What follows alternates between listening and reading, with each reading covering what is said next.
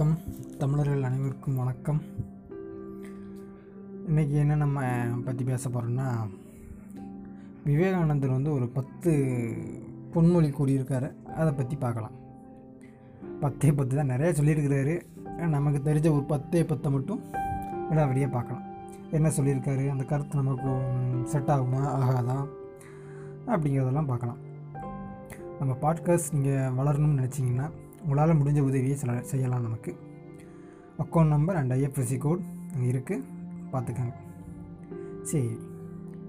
நாம் அனைவரும் கடவுளின் பிள்ளைகளை. எனவே எதையும் சாதிக்கும் வல்லமை நமக்கு உண்டு. விவேகானந்தர் சொன்னது கரெக்டு தானே? என்ன எல்லாருமே கடவுளின் பிள்ளைகள் தானே? சில சில குதர்க்கமான கேள்வி என்ன நம்ம எல்லாருமே நம்மளை பற்றியது தாய் தானே? அப்புறம் எப்படி கடவுள் அப்படின்னு சொல்லிங்க அப்போ கடவுள் அப்படிங்கிறது நான் என்ன சொல்ல வரேன்னா நம்மளை மீறிய ஒரு சக்தி. அம்மா அப்பாவையும் மீறி சில பிரச்சனைகளோ வரதானே செய்யுது. அப்போ நம்மளையும் மீறி நம்ம தலையெழுத்து இருக்கு பார்த்தீங்களா? நம்மளையும் மீறி ஏதோ ஒரு சக்தி தான் நம்மளை ஆட்படுத்துது. அதுதான் கடவுள். அப்போ நம்ம எல்லாருமே யார்? கடவுளின் பிள்ளைகள். அப்படி இருக்கையில் கடவுளின் பிள்ளைகளாகிய நமக்கு எதையுமே சாதிக்கக்கூடிய திறமை தைரியம் வல்லமை நமக்கு இருக்குது இதைத்தான் விவேகானந்தர் சொல்லியிருக்கார். நம்ம எந்த வித செயலை செஞ்சாலுமே அதில் தோல்விகள் வரலாம். சில நேரம் சக்ஸஸ் ஆகலாம். அது ஆண்டவன் கையிலையும் இருக்குது இன்னொன்று நம்ம கையிலையும் இருக்குது அப்போ நம்ம நம்ம கையில் இருக்குது அப்படிங்கிற பட்சத்தில் நம்ம கடுமையாக உழைக்கணும் முயற்சி செய்யணும் நம்பிக்கை வேணும். இதெல்லாம் இருந்துச்சுன்னா ஈஸியாக நம்ம சக்ஸஸ் அடைஞ்சிடலாம். ஓகேவா ரைட் ரெண்டாவது. பிறரது பாராட்டுக்கும் பழிக்கும் செவி சாய்த்தால் வாழ்வில் முன்னேற முடியாது. அந்த ரெண்டாவது லைன் கவனிச்சிங்களா?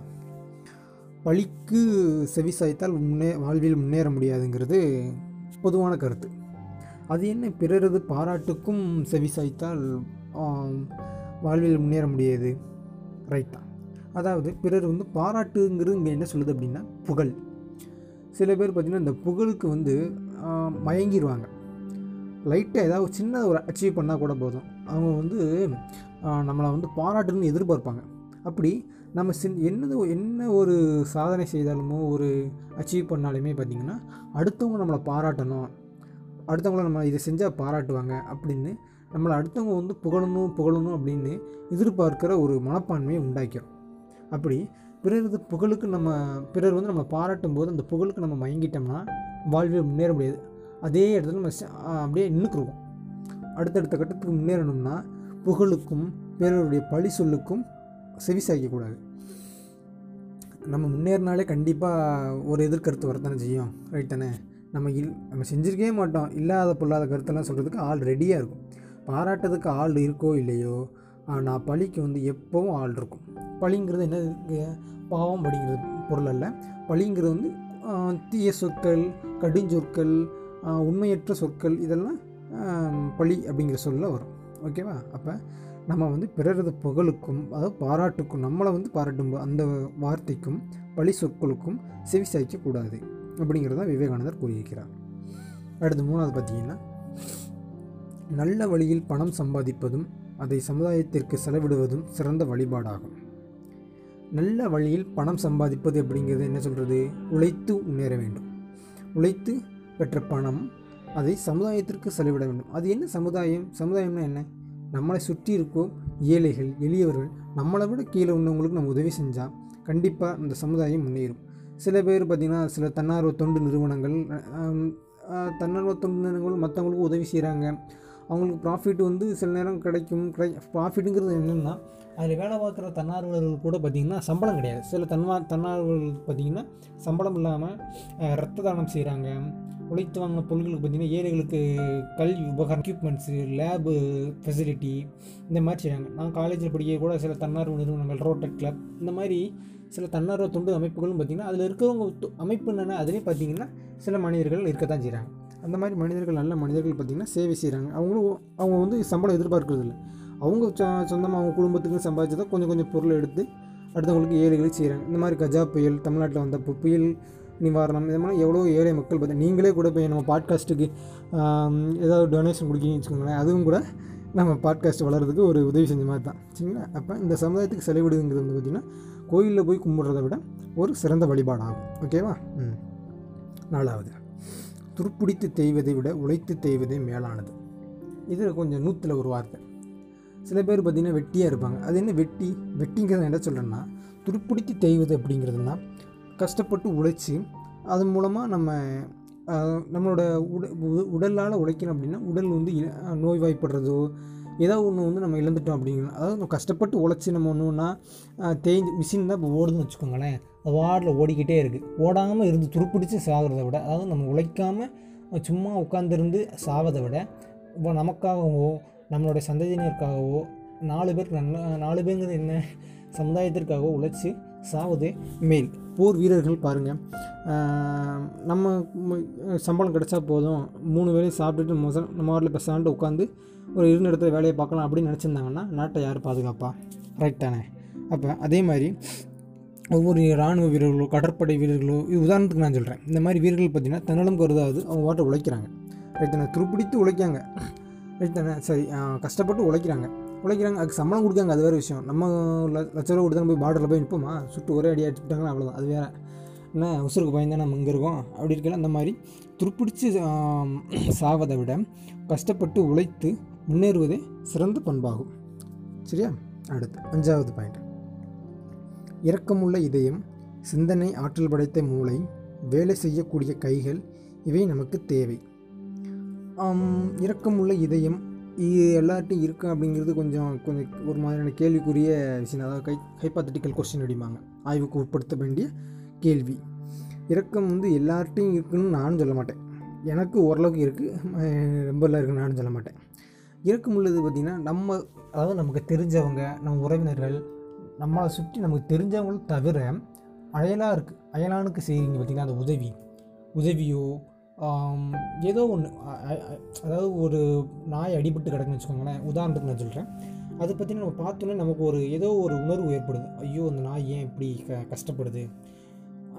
அடிபட்டு கிடந்துச்சுன்னா என்ன சொல்கிறது நம்ம சாதாரணமாக ரத்தம் வந்துடுச்சோ இல்லாட்டி பசிக்கு ஏங்குதுன்னு வச்சுக்கோங்களேன். நம்ம பார்த்தோன்னா நமக்குள்ள ஏதோ ஒரு விதமான ஒரு விதமான உணர்வு ஏற்படுது. அதுக்கு உதவி செய்யணுங்கிற எண்ணமோ இன்னொன்று அதே மாதிரி ஏழை ஒரு வயசான பெரியவரோ இல்லாட்டி பழம் கஷ்டப்பட்டு படிக்கக்கூடிய மாணவனுக்கு வந்து ஹையர் ஸ்டடீஸுக்கு காசு இல்லாமல் இருக்கானோ? இல்லாட்டி நம்மளை மாதிரி பாட்காஸ்ட்டு ப்ரொடியூஸ் பண்ணி வருமானம் இல்லாமல் வெட்டி அளவா ஆள பார்த்துட்ருக்கானே அவனுக்கு ஏதாவது செய்யலாம் அப்படின்னு ஒரு இறக்கமுள்ள ஒரு ஆட்களோ இந்த மாதிரி இருக்காங்களா? இந்த மாதிரி இறக்கமுள்ள இதயம் வந்து தேவை. இந்த மாதிரி இறக்கமுள்ள இதயத்தில் தான் இறைவன் குடியிருக்கிறான் அப்படின்னு நம்ம தெங்கச்செய்ய கூட சொல்லுவார். ரைட் என்ன அப்போ நீங்கள் அண்டை அயலானுக்கு செய்யக்கூடிய உதவி வந்து இறைவனுக்கு செய்யக்கூடிய உதவியாகும். இதைத்தான் ஒரு கதை கூட சொல்லுவாங்க. அதாவது ஒருத்தர் வந்து சாமிக்கு ஒரு அரசர் இருக்கார் ஒரு நாட்டில். அவர்கிட்ட வந்து ஒரு பூசாரி வேலை பார்க்குறாரு. அவர் வந்து அந்த அரசர் வந்து அந்த பூசாரிகிட்ட சொல்கிறாரு நாளைக்கு வந்து ஒரு பூஜை இருக்குது முக்கியமான பூஜை. அதற்காக பொருளெல்லாம் நீ வாங்கிட்டு வா அப்படின்னு பூசாரிக்கிட்ட ஒரு குறிப்பிட்ட அமௌண்ட் கொடுத்து வாழைப்பழ தார் ஒன்று வாங்கிட்டு வா அப்படின்னு சொல்லி கொடுக்குறாரு. அந்த பூசாரியோட குடும்பம் பார்த்திங்கன்னா கொஞ்சம் வறுமையான குடும்பம் தான் ரொம்ப வறுமைன்னு சொல்ல முடியாது. கொஞ்சம் ப கொஞ்சம் பரவாயில்ல. வறுமையான குடும்பம் தான். என்ன? அப்படி இருக்கையில் அந்த நைட்டு போல் போகிறான்னு வச்சுக்கோங்களேன். மறுநாள் காலையில் வந்து கோவிலுக்கு வரணும். அந்த பூசாரி என்ன பண்ணார்? வாழைத்தார மார்க்கெட்டில் வாங்கிட்டு வந்து அவர் வீட்டில் வச்சுருக்காங்க.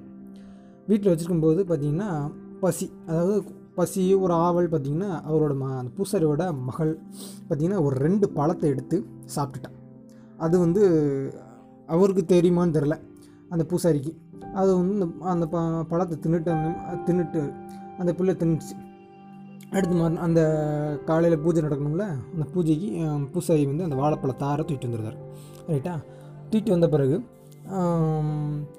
சாமி முன்னாடி வச்சு அரசரும் பூசாரி எல்லாம் பூஜை செஞ்சு சாமி கும்பிடுதாங்க அப்போ அந்த அரசர் பார்த்திங்கன்னா ஒரு வாழைப்பழத்தை உரிக்கிறார். ஒரு வாழைப்பழம் என்னது? அந்த தார்லேருந்து ஒரு பழத்தை உரிக்கிறார். உரிக்கும்போது பார்த்திங்கன்னா அந்த பழம் முழுக்க அழுகி போச்சு ஐயோ அப்படின்னு. அதுக்கப்புறம் தான் நடந்ததை சொல்லியிருக்காரு. க- இறைவன் வந்து உங்கள் மேலே ஏதோ குட் உங்கள் உங்கள்கிட்ட வந்து ஒரு குறை இருக்குது அப்படின்னு அவர் அரசர் நினச்சிக்கிறாரு. அதுக்கப்புறம் தான் நடந்ததை சொல்கிறாரு நான் அந்த பிள்ளை சாப்பிட்டது குழந்தைக்கு சரி அந்த பிள்ளை சாப்பிட்டு பூசாரியோட பிள்ளை சாப்பிட்டதுக்கு பூசாரிக்கு தெரியாதுனோம்ல எப்படியோ தெரிஞ்சிருக்கு. அவர் அப்புறம் தான் அந்த விஷயத்த அரசர்கிட்ட சொல்லுதார் இந்த மாதிரி என்னுடைய மகள் வந்து ஆசைப்பட்டு ரெண்டு பழத்தை உரிச்சு சாப்பிட்டுட்டா. என்னை மன்னிச்சிருங்க அப்படின்னு சொன்னேன். அரசர் சொல்லுவார் உன்னால தான் அந்த பூஜையை கெட்டுப்போச்சு இந்த மொத்த பழங்கள் அழுகி போச்சு அப்படின்னு அந்த பூசாரியை தண் தண்டிக்க முற்படுத்தார். உடனே அது பண்ணால் உடனே நம்ம இறைவன் வந்து அரசனோட கண் முன்னாடி தோன்றுறார். உடனே தோன்றி இறைவா நீயா? அப்படின்னு கேட்குறாரு அப்போ இறைவன் என்ன சொல்லலாம் தெரியுமா? நீ நீ வாங்கிட்டு வர சொன்னியே ரெண்டு எனக்கான படைச்சி படைக்கிறதுக்காண்டி வாங்கிட்டு வர சொன்னியே தார். அதில் ரெண்டே ரெண்டு பழம் மட்டும்தான் நல்ல பழம். அதை நேற்றே சாப்பிட்டுட்டேன் அப்படின்னு சொன்ன உடனேயும் ஒரு ஆச்சரியம்.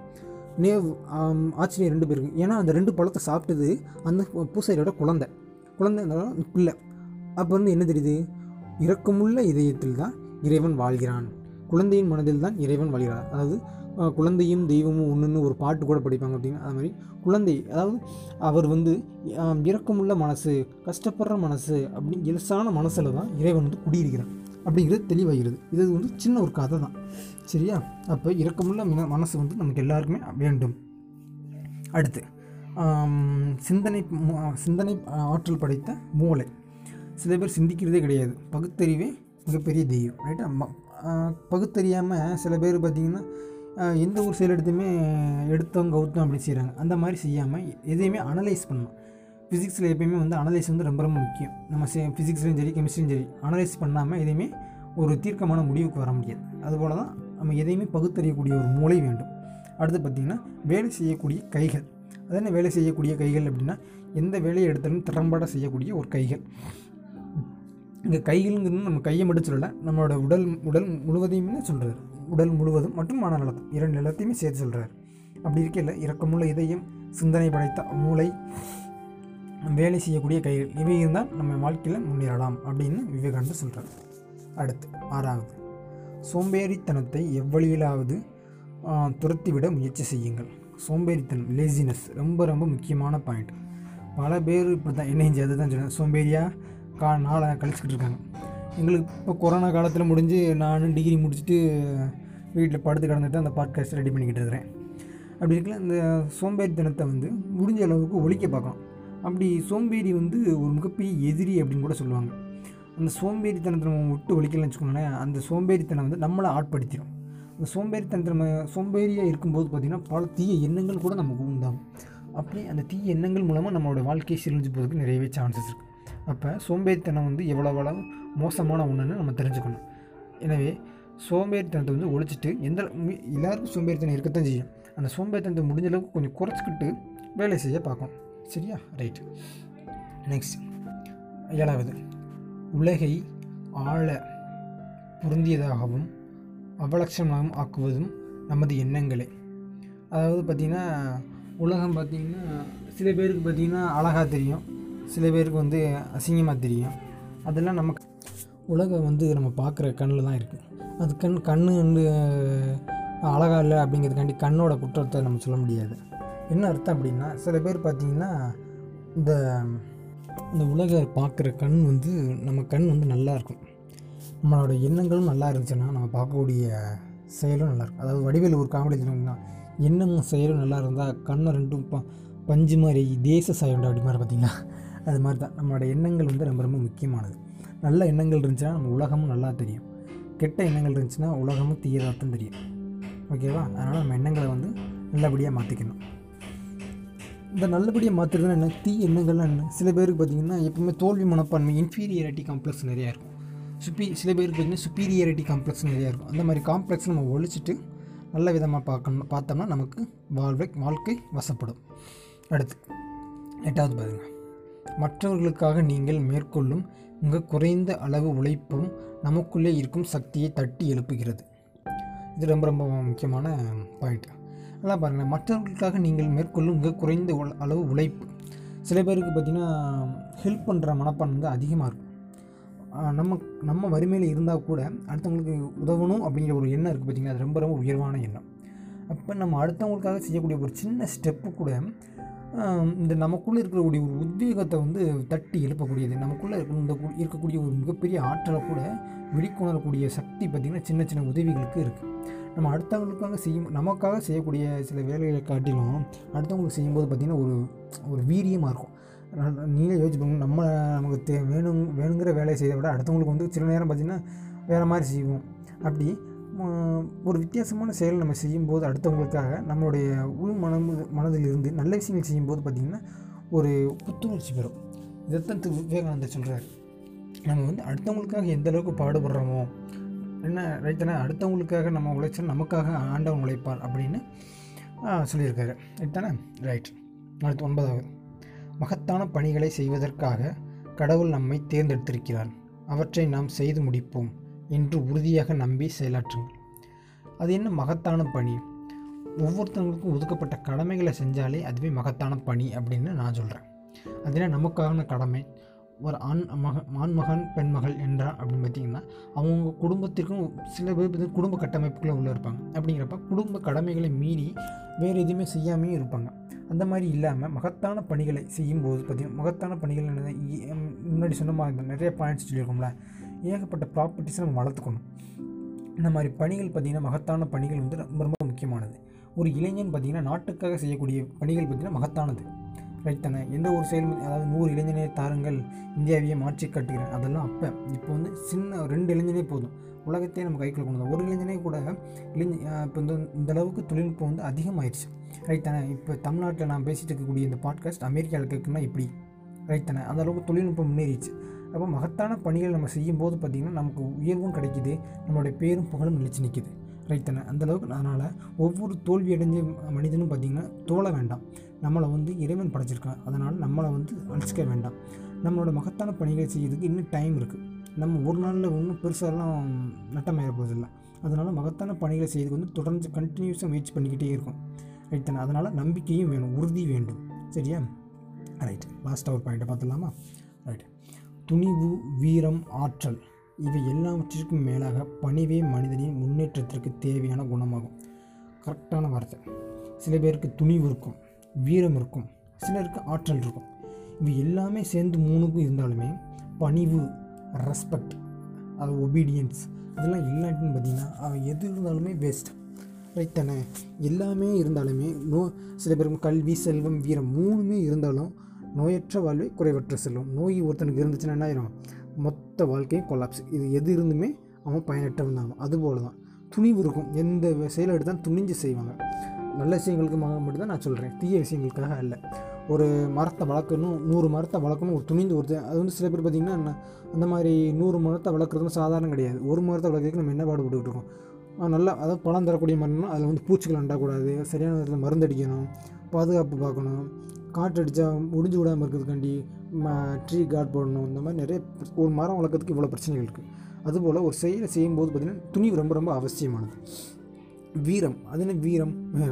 தலா அஜித் நடித்த படத்தை சொல்ல வீரம் அப்படின்னா இந்த செயலையுமே பார்த்திங்கன்னா துணிஞ்சு செய்கிறாங்க பார்த்தீங்களா?